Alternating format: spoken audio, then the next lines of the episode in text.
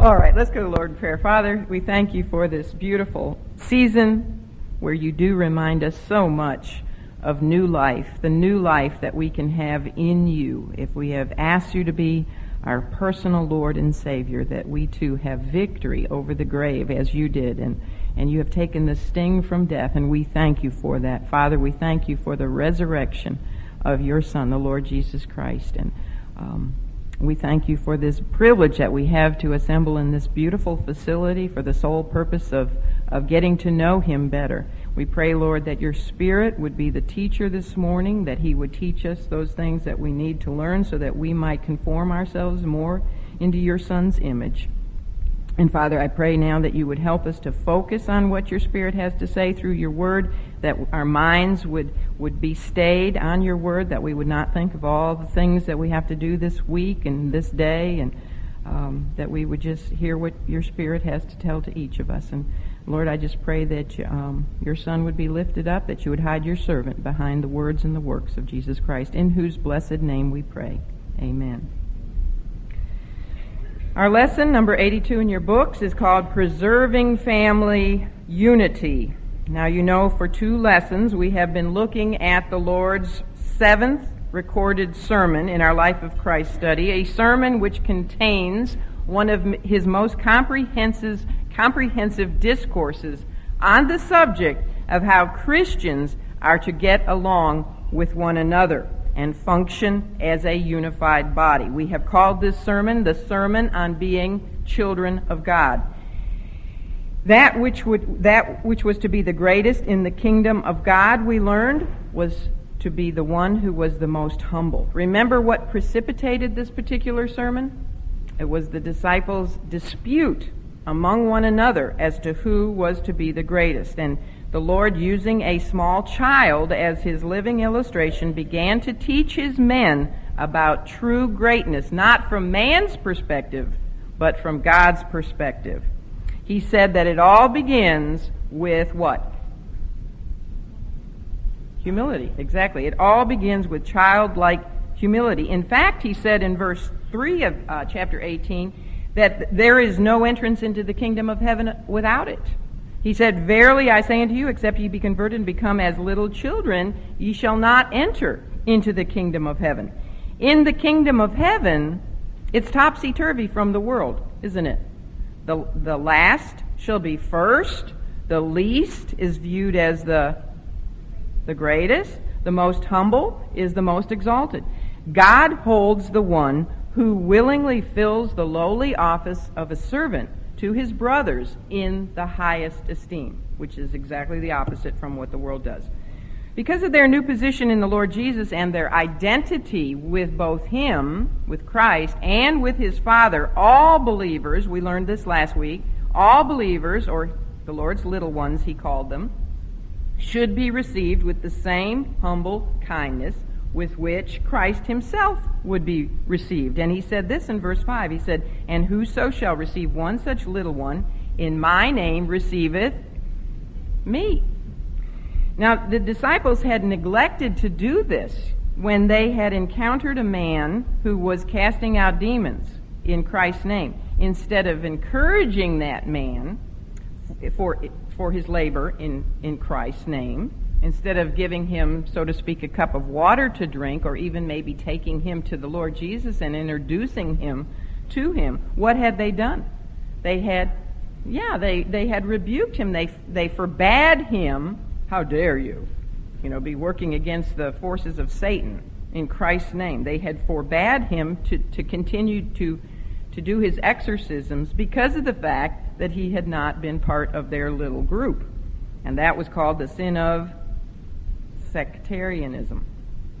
Because of their sectarianism, because of their pride, and because of their jealousies with even one another, the Lord Jesus had to strongly reprimand them. So he told them how serious it is for anyone, especially Christians, to cause one of his little ones to stumble. And remember, we talked about the fact that the little ones not only refers to little children, literal little children, but also to anyone who believes on him, as it tells us up in verse 6. So he was dealing with the proud, superior attitude the disciples had displayed not only against one another when they had argued among themselves, but also against a fellow believer. Now, so far in our study of this sermon, we have seen that believers should see themselves as humble minded servants of one another, not as individual, greatness seeking, honor deserving celebrities. That was the first part of our outline for this sermon. That we should be servants, not celebrities. Furthermore, we must go out of our way, giving up, if necessary, give, giving up even our own rights and our own liberties in order to be stepping stones to greater spiritual maturity for others and not what? Stumbling blocks. We all want to be stepping stones, not stumbling blocks. Now, in today's lesson, Preserving Family Unity, we're going to look at an important principle taught in Matthew 18, verses 10 to 20, although it'll be a two part study, which is that children of God also need to be, toward one another, sympathetics and not scorners in regard to our treatment of one another. And in this, uh, looking at this part C of our outline, we're going to be talking about despising not the family. That's what we'll talk about today, verses 10 to 14. And then, Lord willing, when we come back after our resurrection break, we will be looking at discipline within the family, which will take us from verses 15 to 20. So let's read the passage right now. I guess I'll just read the verses we're going to cover this morning. So let's look at Matthew 18, starting at verse 10, reading through verse 14. There are not any parallel passages over in Mark or Luke, so we're just going to be comfortably sitting in Matthew 18 today. All right, says the Lord says, "Take heed that ye despise not one of these little ones." And the definition of little ones, as I said, is up in verse 6 where he said, But whoso shall offend one of these little ones which believe in me. So you and I are all his little ones. Believers are his little ones. He says, Take heed that ye despise not one of these little ones. For I say unto you that in heaven their angels do always behold the face of my Father which is in heaven. For the Son of Man is come to save that which was lost. How think ye? If a man have a hundred sheep, and one of them be gone astray, doth he not leave the ninety and nine, and goeth into the mountains, and seeketh that which is gone astray? And if so be that he find it, verily I say unto you, he rejoiceth more of that sheep than of the ninety and nine which went not astray. Even so, it is not the will of your Father which is in heaven that one of these little ones should perish. All right, as I mentioned, the, the uh, reference to one of these little ones has a double meaning. So when you hear him talk about little ones, don't only think of physical little children, but also think of God's, more importantly, think of God's spiritual children. Once again, Jesus gave a serious warning to those who mistreat the ones who belong to him.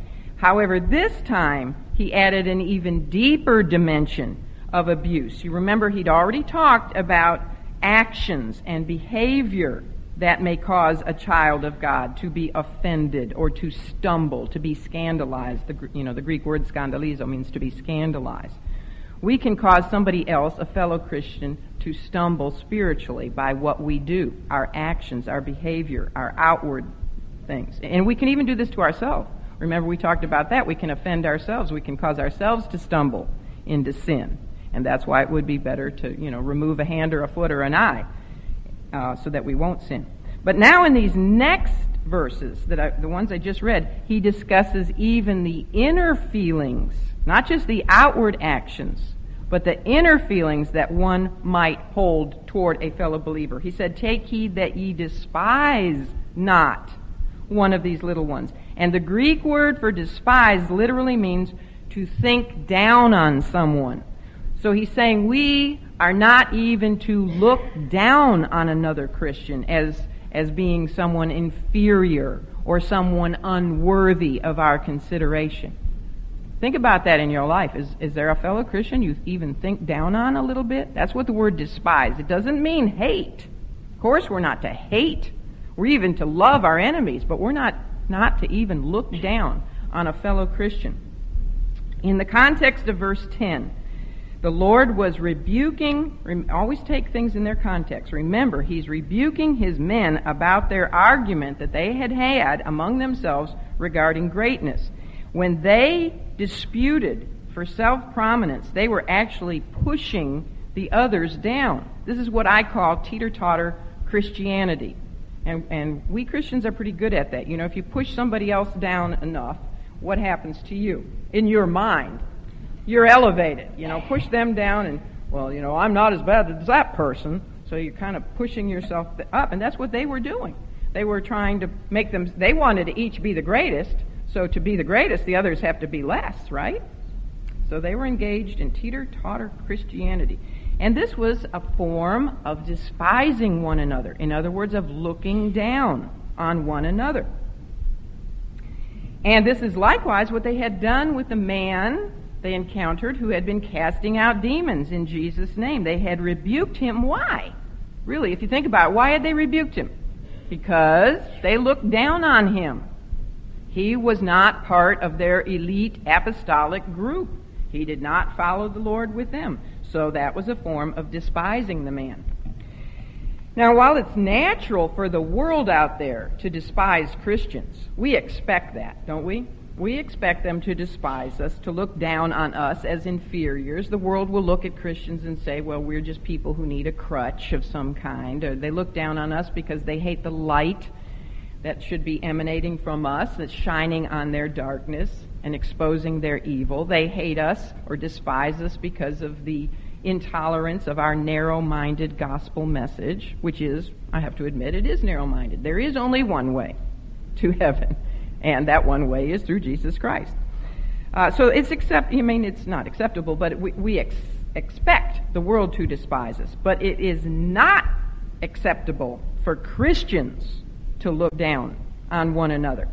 And once again, we find that this was not only, therefore, a lesson that the Lord's men needed to hear and to heed, but is it one that the church today needs to heed and hear I should say, hear and heed.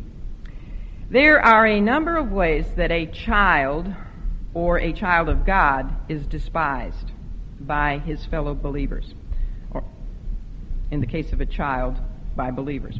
A child, and most of the time I say child, let's focus on Christians, all right?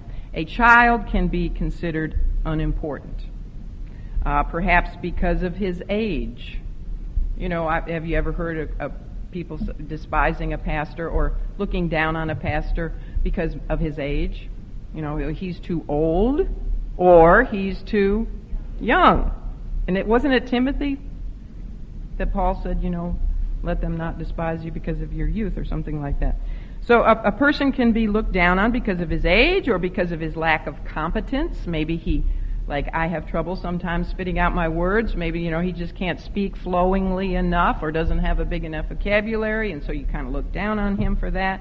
Or maybe, um, and not just pastors, but we can do this for anybody, any fellow believer. Look down on a person because of their, maybe their lack of education, or maybe we look down on them because they've got too much education.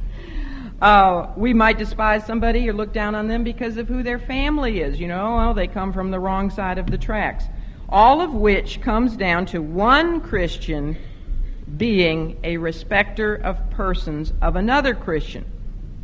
And you know what I when I say a respecter of persons, it's I guess it's King James. It doesn't mean we respect the person. It means having any kind of prejudice or bigotry toward another person based on anything. Nationality, social status, sex, uh, what sex they are, what um, race they are, anything at all, their background, their education. If we are a respecter of persons at all, the book of James tells us that we commit sin.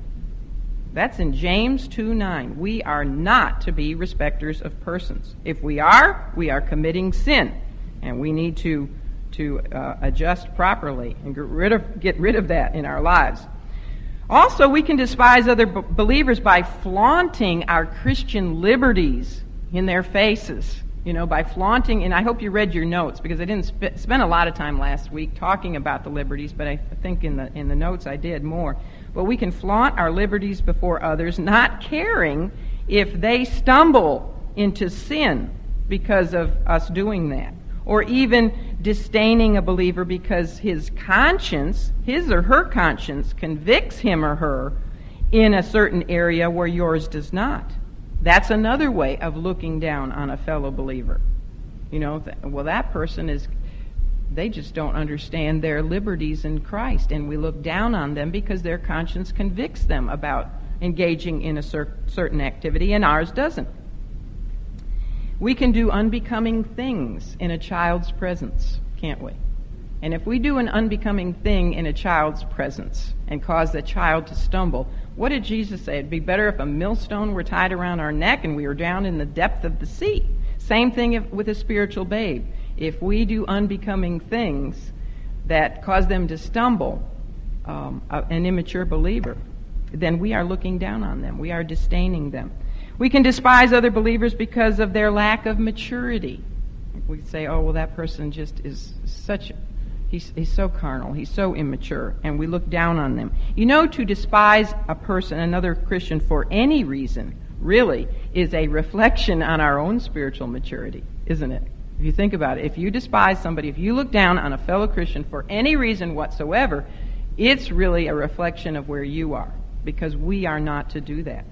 We're up to understand that Christ loves all his little ones. He died for all of his little ones, right? What are we to do instead of despising them? We're to help them. We're to be a stepping stone, not a stumbling block.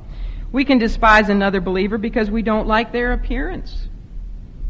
Paul had this problem. I used to have a set of, of um, books on church history, and I gave them to my cousin, who was at that time a missionary in Zaire and he and his family had to evacuate Zaire. This was years ago because of a revolution, and they only got out. They got their five children out and one suitcase. And so my book, my my volumes on church history are probably somewhere over in Zaire if they're if they're even still there. I hope somebody has them and they're reading them. But I remember that there was a description of the apostle Paul in them that I read, and I don't know if it's accurate, but the description of Paul was that he was short that he had a really big nose, you know, a large beak, that he had a beady eyes that were always watery and runny, and that he was not at all pleasing to look at.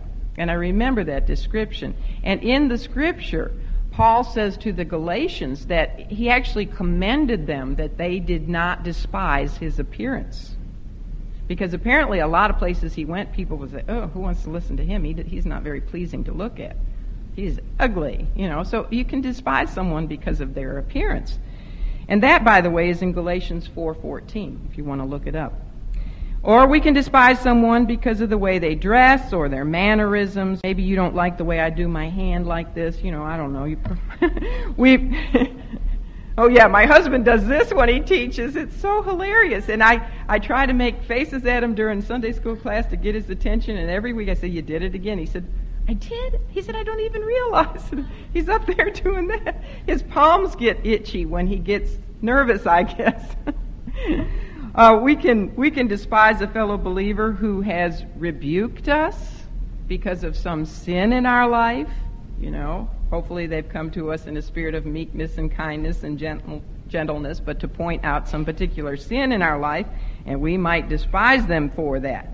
Or we might despise someone who has come, tried to come beside us to restore us to the fellowship. Maybe we, at one point in our life, uh, fell from the fellowship, you know, of assembling ourselves together with other believers, and, and somebody came to us and um, tried to encourage us. We had strayed, and maybe we despised them for that, which is wrong.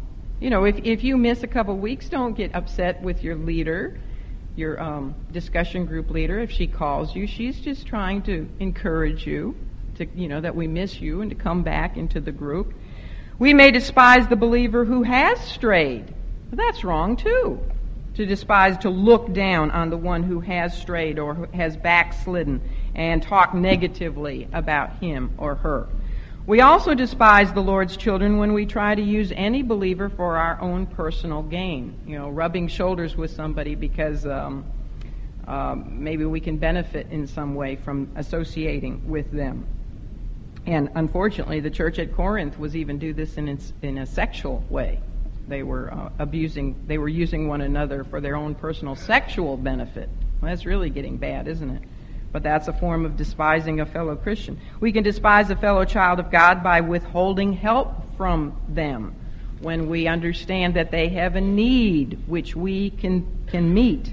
There are, I hope you're seeing the picture, there are many, many ways that Christians can look down or despise, uh, disdain other Christians, the Lord's little ones. And Jesus tells us in this sermon to his 12 apostles to take heed that we do not despise even one of his little ones. And then in the next four and a half verses, he tells us why it is that his little ones, which I hope includes everyone in this room, I hope every one of you are a child of God, that you have accepted him into your heart, that you understand he did indeed die on the cross for your sins, and that he was buried, and after three days he bodily arose from the tomb. And he ascended unto high and is seated at the right hand of God the Father. Why did he do that?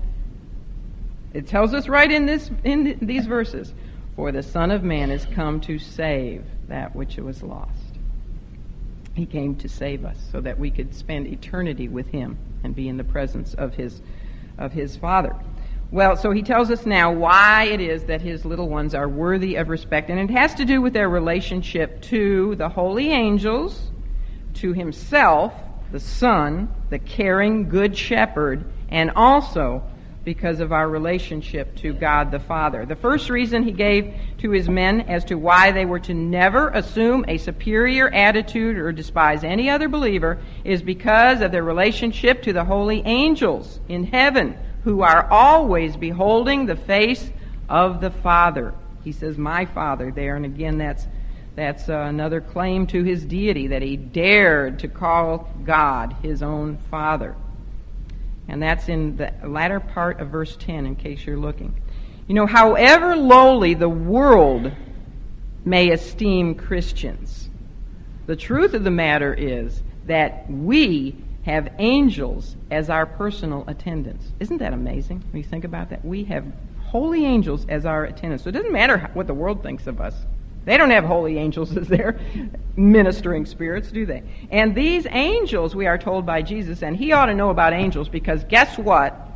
He created them, exactly. These angels enjoy in heaven the highest dignity and consideration. They are not just once in a while in the presence of God kind of angels. They are continually beholding the face of God. That's what Jesus says we're going to listen to anybody tell us about angels, we should listen to Jesus. And he says, In heaven, their angels do always behold the face of my Father which is in heaven. Isn't it interesting that those angels are called our angels? He could have said that in heaven, my angels. He could have said that because they were they are his angels. He created them and they belong to him by right of creation. But he called them our angels. He used the possessive pronoun their did you ever think of the fact that God's angels are our angels? That's amazing. That's incredible. They are our angels. Why is that? Well, because if we belong to Christ, everything that is His is ours. Now, talk about trying to grasp a concept. everything that He owns is also ours. We're joint heirs with Him. And it says, it tells us this in um, 1 Corinthians 3, verses 21 to 23. It says, For all things are yours. That includes the world. It says it. 1 Corinthians 3. All things are yours. The world, do you ever know the world belonged to you? It doesn't belong to the rich and famous and the mighty and the powerful. It belongs to us, Christ's little ones. All things are yours. The world, life, death, things present, things to come. It says, all are yours, and ye are Christ's, and Christ is God's. Wow, that is a big concept to try to grasp. That everything, we own everything with Christ. Jesus was not only teaching his men the reality of angels. Now remember, there was a sect of religious rulers that didn't even believe in angels at all. And who were they? Sadducees. Sadducees. That's why they were Sadducee, because they didn't believe in angels. Um, or the resurrection. they didn't, they didn't have a resurrection day. They didn't believe in the resurrection. So he, Jesus was not only teaching the reality of angels. Are there angels? Yes, there are. Jesus says there are. And if, Je- if you don't want to believe in angels, then you shouldn't say you believe in Jesus because he didn't know what he was talking about then. But he tells us about the reality of angels. He also tells us of the reality of guardian angels who have direct, continual access to God. Therefore, because they're continually there in the presence of God, beholding his face always, they therefore do not ever miss one single command from him regarding those to whom they minister. You see, the primary job of these angels, at least for this time in eternity's program, is to serve God by ministering to his little ones. And we know this from also Hebrews 1:14, which tells us that they are ministering spirits sent forth to minister for them who are the heirs of salvation. So this is a warning to the would be offender that every sin, every stumbling block, every offense, every time we look down on another person, um, another, a fellow Christian, is brought before God by these ministering spirits. No offense will go unnoticed. That's kind of a scary concept, isn't it? Doesn't that make us do some self examination? And by the way, the idea of an individual guardian angel, you know, one believer, one little one for every, or I should say, one ministering spirit, one angel for every believer, that concept is not taught in the scripture. There is more support for teaching that we have many guardian angels, not just one apiece. I know I would probably wear one out, in, you know, at least in one lifetime. I think that's even more exciting. Every time it's, it speaks about the angels ministering to us, it's always in the plural. Ministering spirits. Here it says they're angels, plural. So there's more support for the fact that we have a whole guard of angels ready to be dispatched to our aid when we need them. and I think that's even more amazing, isn't it? Now, the Lord's words would have really shocked the religious rulers. Of course, the Sadducees wouldn't have liked it at all, but even the other religious rulers who did believe in angels would have been shocked to hear these words because rabbinic teaching about angels was that only the chiefest or the most chief of angels stood before the very face of God hearing his divine counsels and hearing his commands. The other angels, the rabbis taught, stood on the outside somewhere, and they ranged in different classes according to knowledge. Isn't that typical of them? They ranged the, arranged the angels by, by their knowledge. And that was the distinction in which they also taught guardian angels uh, ministered to people. In, in other words, the, the person who had the most knowledge of the Scripture and the most knowledge of God had the chiefest angel as his guardian, or the chiefest angels, plural. So that meant, of course, they thought of themselves as the most elite, the, the ones who knew the most about God, who, who were the students of the Scripture. So that if anyone had the up front angels, those who were continually beholding the face of God, it would be them and the common people would have the back burner angels, you know, the angels way in the back somewhere, far away from the throne of God. But Jesus didn't teach that kind of distinction here at all, did he? That it was the more, the, the one who was more exalted in knowledge or merit who was greatest in the kingdom of heaven. His whole, his whole thing here is that those who are the humble, who, those who are the less conscious of self, and the more dependent on Him are the greatest and the nearest to God.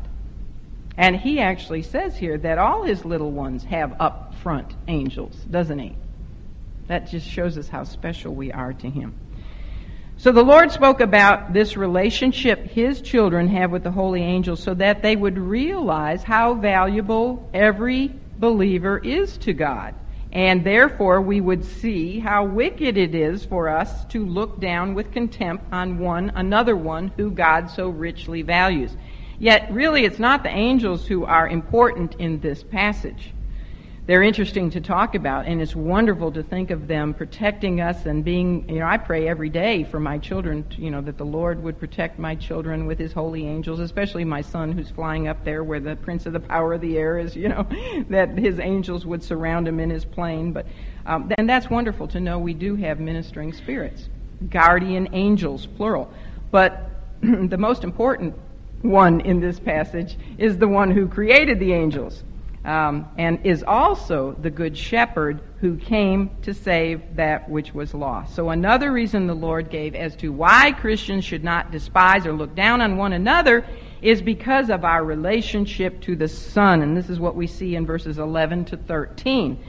The reason that angels have such a great charge over the little ones of the Lord and attend to them with such care is because of our relationship to Christ. You see, He loved lost man so much that He was willing to be made in the likeness of man and become the Son of Man, which He calls Himself in verse 11, and therefore experience the greatest condescension possible. Can you re- even imagine a more a greater condescension than to be the creator God of the whole universe. You talk about being in the presence of God the Father continually, like the angels. If everyone was continually in the presence of God from eternity past, the angels can't do that because they were created. They don't go all the way back to the beginning. Jesus does. There was no beginning. He's always been. But not only he continu- has he continually been in the presence of God the Father, but he was one with the Father. And yet, he was willing to. You talk about becoming a little child. Isn't it interesting that everything the Lord asks us to do, he exemplified? Hasn't he asked us to become like little children in our humility? And isn't that exactly what he did?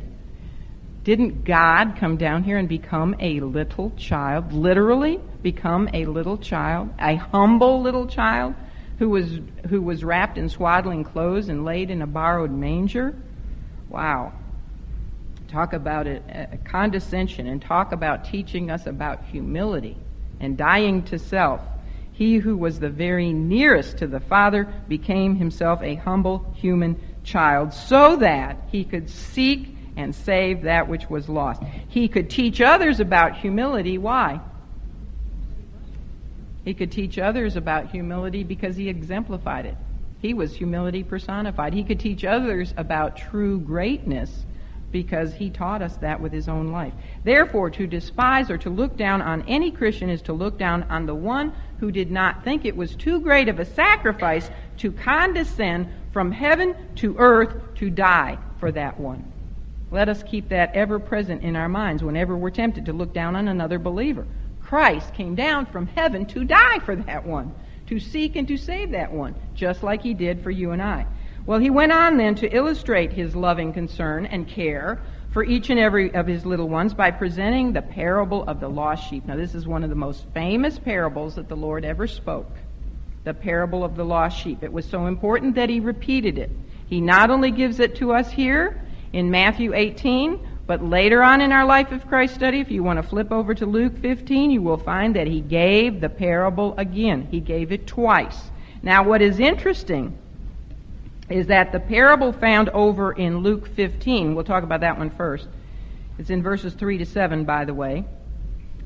The par- you could call it the parable of the lost sheep or the parable of the seeking shepherd. It's, it's referred to as both. In, in uh, Luke, the setting and the points are different from the account we find here in Matthew 18. In Luke, Jesus answers the teachers of the law.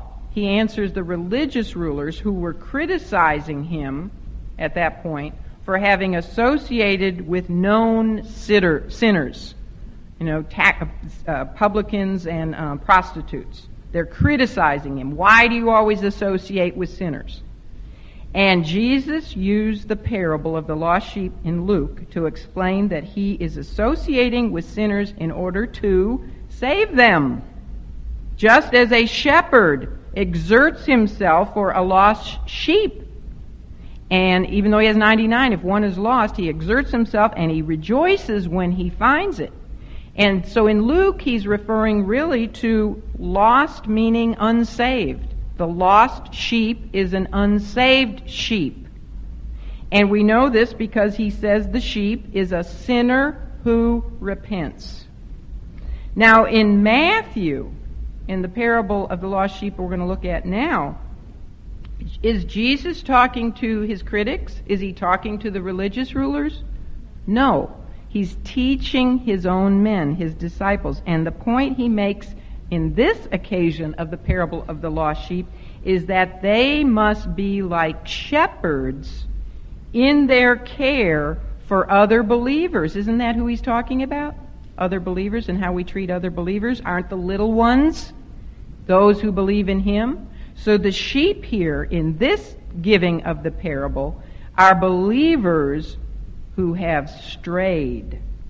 So the lost sheep in Luke 15 is referring to the lost person, the unbeliever, whereas the lost sheep in this giving of the parable is the one who has strayed, a true believer, but one who has strayed.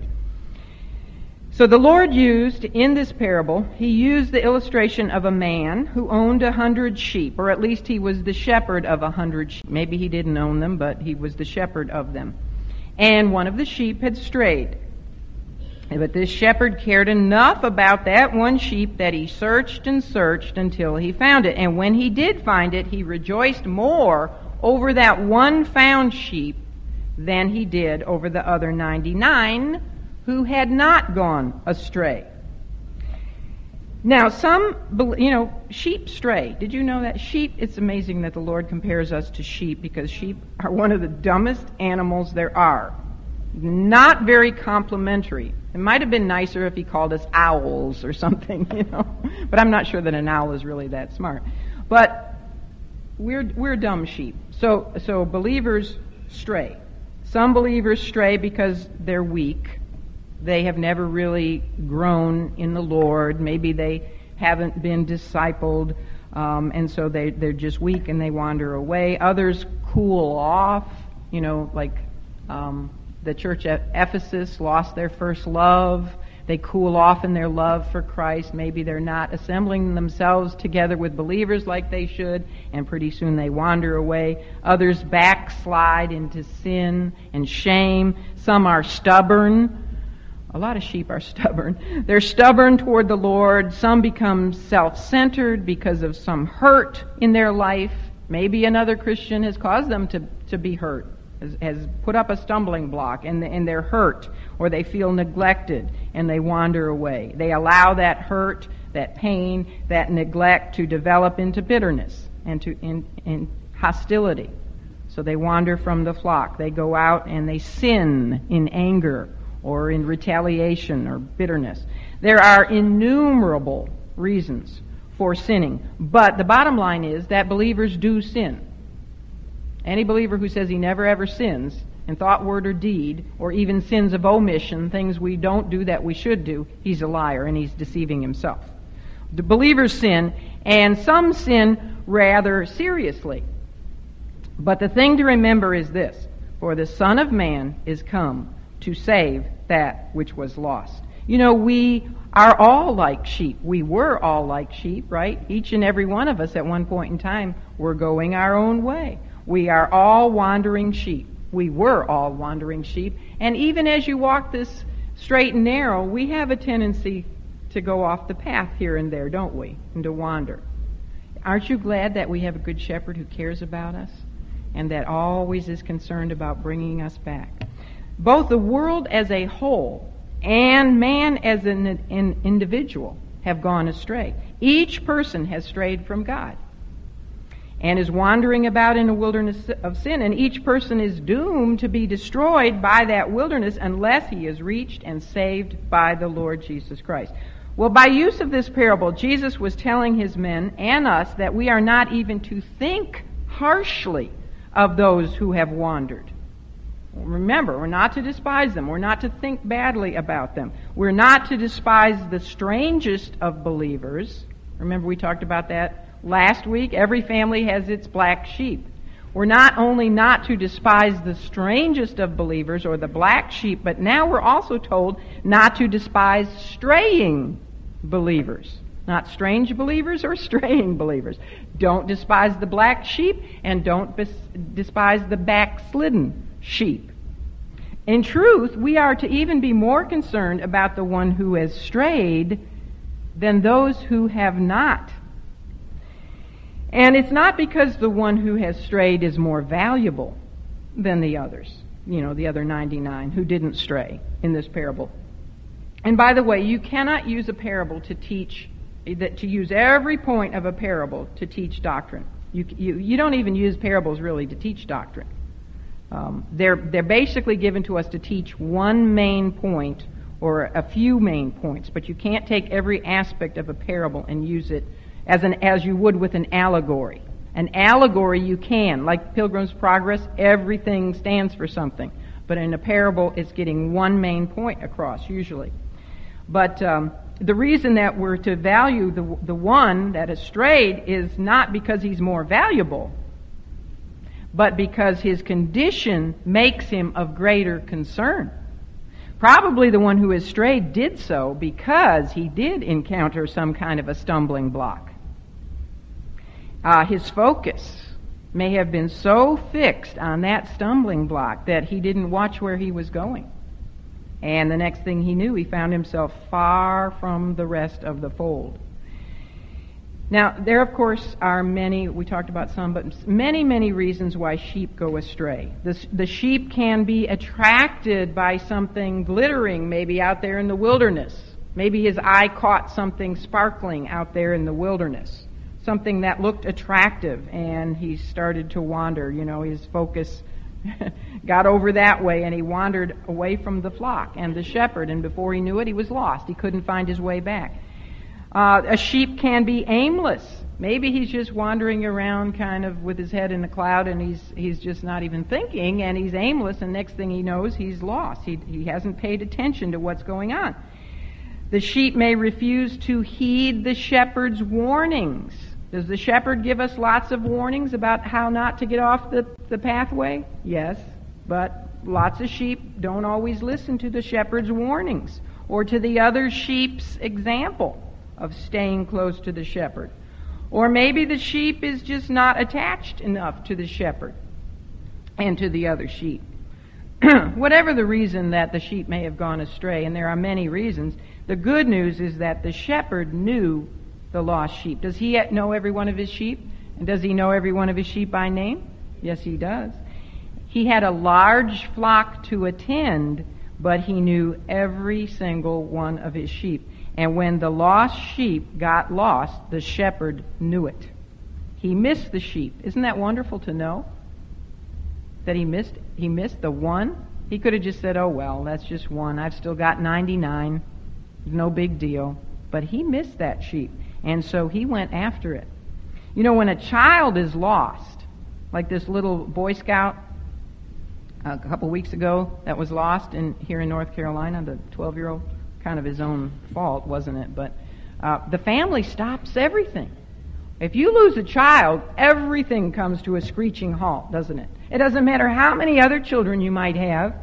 I remember one time when my uh, youngest daughter was about three or four, something. She's pretty young, and I was up in Chicago visiting my family. We were in a big department store up there, and I took my eyes off of her for one second, and she was gone.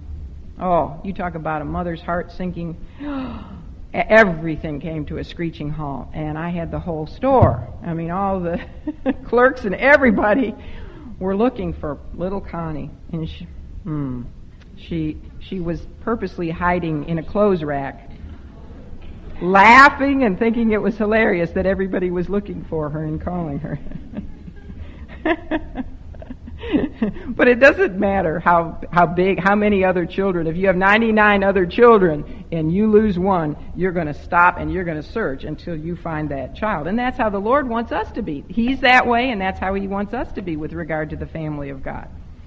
Fortunately for this one wandering sheep, he belonged to a very good shepherd. And this shepherd was willing to fight wolves. He was willing to fight thieves, to climb steep mountains, to descend into dangerous places. Where did it say he went?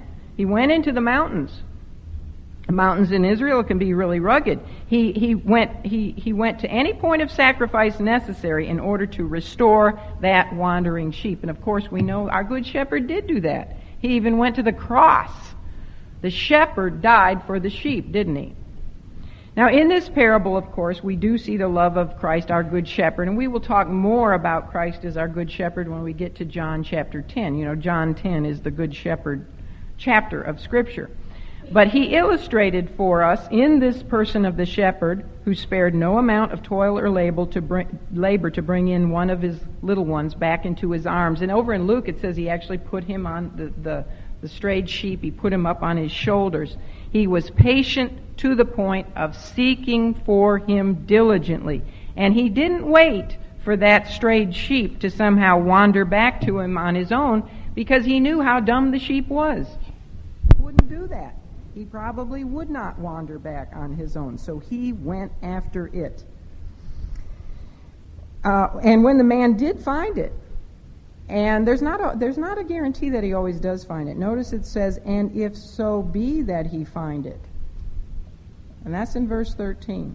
You know, not all wandering sheep do come back to the fold. We can pray and pray and pray, and we can try and try and try, but there's no guarantee that they always will. Some of them, now I'm not saying they lose their salvation. No, no, I'm not saying that. But they, you know, sometimes the Lord might just take them. They might, they might get, fall down a crevice or a precipice or get eaten by a wolf and not come back. But that doesn't mean they lose their, doesn't mean they lose their eternal soul. But uh, when he found this one, and he did find this one in the parable, there was great rejoicing in his heart.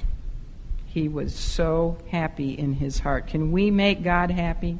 Can we grieve God? You know, the Greeks actually taught that God did not have emotions, that, that it was impossible for, for man to cause God to have emotions because they taught that that would mean we had control over God to that extent.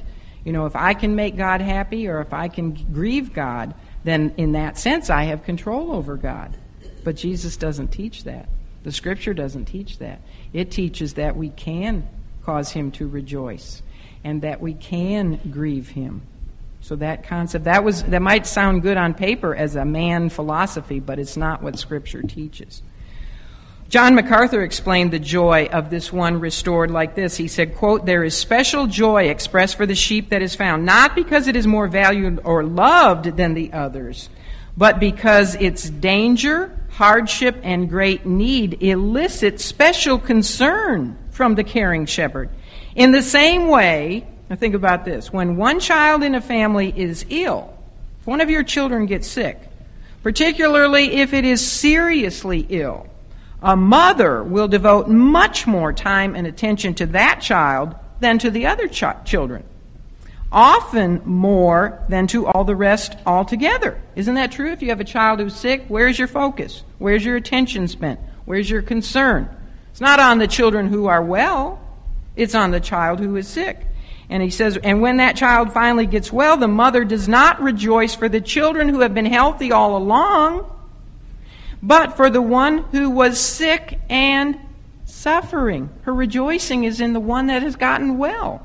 And if the brothers and sisters are loving, they too will rejoice in the restoration of their sibling. End of quote. That makes sense as mothers, grandmothers, doesn't it? Absolutely. And you would expect, you would hope that your other children would be very happy when the one child gets well. But we have another parable. You remember the parable of the prodigal son? the prodigal son, you know, went out and he spent his inheritance and he, and he wound up in a pig, pig pen. Uh, but he finally came to himself and, he, and he, he came back to his father. His father ran out to greet him and he, what did he do? He killed a goat and he had a big party and he rejoiced. But the older brother, who was out in the fields when his younger brother came home, and he came back and heard that this party was going on and saw all the, his father's rejoicing and all the happiness that was going on. He actually got mad at the father. He wouldn't go into the party. He wasn't rejoicing for his brother at all. He was mad at his father and he said, "You know, you I've been faithful to you all these years. I've been slaving away for you. I've never, you know, spent your inheritance and and I've been here by your side and you never killed a goat for me. You never, you know, had all my friends come over and have a big celebration for me and here your son, he didn't even call him my brother. He says, Here your son, this son of yours who has squandered all his money, um, comes home and you kill the fatted calf for him. Do you know what that older brother was showing us? Exactly what Jesus is talking about here. He was disdaining one of the Lord's little ones. He was he was he did not rejoice when one of the sheep the sheep that was lost was returned to the fold. Actually, in that case, I believe the son was lost and got saved. But his brother should have been rejoicing, shouldn't he? He was really the prodigal son the older brother. And you know who he really pictured, the older brother? He pictured the religious rulers of Israel. And we'll talk about that when we get to Luke 15. So, what were the disciples thinking about at the time Jesus gave them this parable? Remember what had been foremost on their minds? Who among them was the greatest? You know, when you think about it from, from this parable's perspective, how silly that is. Each one of them wanted to be top sheep. Now, what, what would be the big deal about being a top sheep? I mean, it's, it's like not like being top dog or top gun. Uh, top sheep, big deal. You know, you're the head of all the dumb sheep. and by the way, do you know what you call a, a wandering male sheep? A rambling ram. or a roaming ram. As long as they thought such things, you know, about being top sheep, they would never be concerned for the one who was lost because you see, they saw themselves as the 90 and 9. And they would never do anything to help find him or her. They didn't show any concern for that guy who was outside the flock, who was, you know, one of the Lord's little, little ones. They didn't care about him. He didn't belong to their little flock, so they just said, Stop doing what you're doing. Who will be the greatest? I think we should be beginning to understand the answer to that question by now. The greatest believer in the kingdom of heaven is the one who is most like the shepherd, who gave himself for us. And we are never more like the shepherd than when we exert ourselves to help others. And if God rejoices, and we know He does, if God rejoices over the one we help to bring back into the fold, or to bring in the fold to begin with, you know that He rejoices over our part in that as well, doesn't He? So Jesus asked His men a question. It's a good question. How think ye? See at the beginning of verse 12? He asked his men, How think ye? And by this question, he was causing them to reflect on the way that they had been treating one another in this argument over greatness and in the way they had treated a fellow believer, simply because he was not the same fold with them. They were not to despise any child of God, not the least nor the lost. How think ye? He asked them. Have not all of us initially been saved from destruction, from perishing by the Good Shepherd? Have we not all? Absolutely. Have not each of us, as I said before, at one time or another stumbled or strayed off the way? And have not each of us had to have been restored by the shepherd of our soul? Does not heaven rejoice each and every time a soul is saved? All the angels rejoice. Certainly, we should be down here. And does not heaven itself rejoice, as we learn in this parable, each time a straying Christian is restored? Not only do they rejoice when someone is saved, but when someone is restored. So, if there is such joy in heaven for the finding of each of these little ones, do we not likewise think there is great sadness in heaven whenever one such little one is offended or despised by one of his own brothers or sisters in Christ, how think ye then when it comes to the treatment of the brotherhood of Christ? That's something to think about for each and every one of us. Well, the last reason he tells us that his little ones are worthy of not being despised is because of our relationship to the Father. The reason the Lord Jesus, the Good Shepherd, searched and sacrificed for that which was lost was because it was the will of his Father in heaven that not one of his little ones should perish. As a member of his family, and notice he goes from calling God his Father, he said, My Father in verse 10, but down in verse um, 14, he says, Your Father. When we enter into the fold, he becomes, God becomes our Father. Remember, we're all, every, we're the family of God. He is our Father.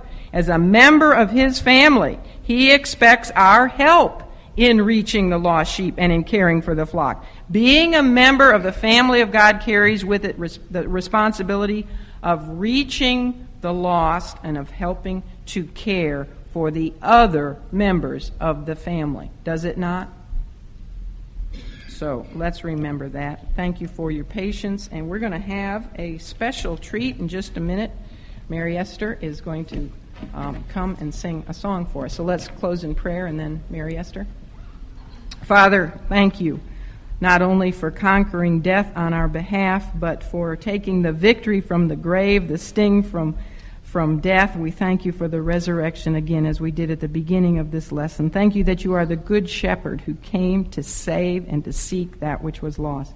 And now that we've heard these instructions on how we are to live in peace and in harmony with all those in the family of God, we are even more accountable and we are more responsible to obey. So, Father, I pray that we will each review our relationships with all those we know who are fellow believers. And if we realize we are despising or looking down in any way on any one of them, Lord, I pray you would convict our hearts enough to humble ourselves before you and confess this inappropriate attitude. Father, thank you again for reminding us of our relationship not only with the holy angels, our ministering spirits, but with your Son, the Lord Jesus Christ, and with yourself. Father, we love you. I pray your protection each woman over the next two weeks. May we be light and salt for you during this resurrection season, for we pray, Jesus, in your name. Amen.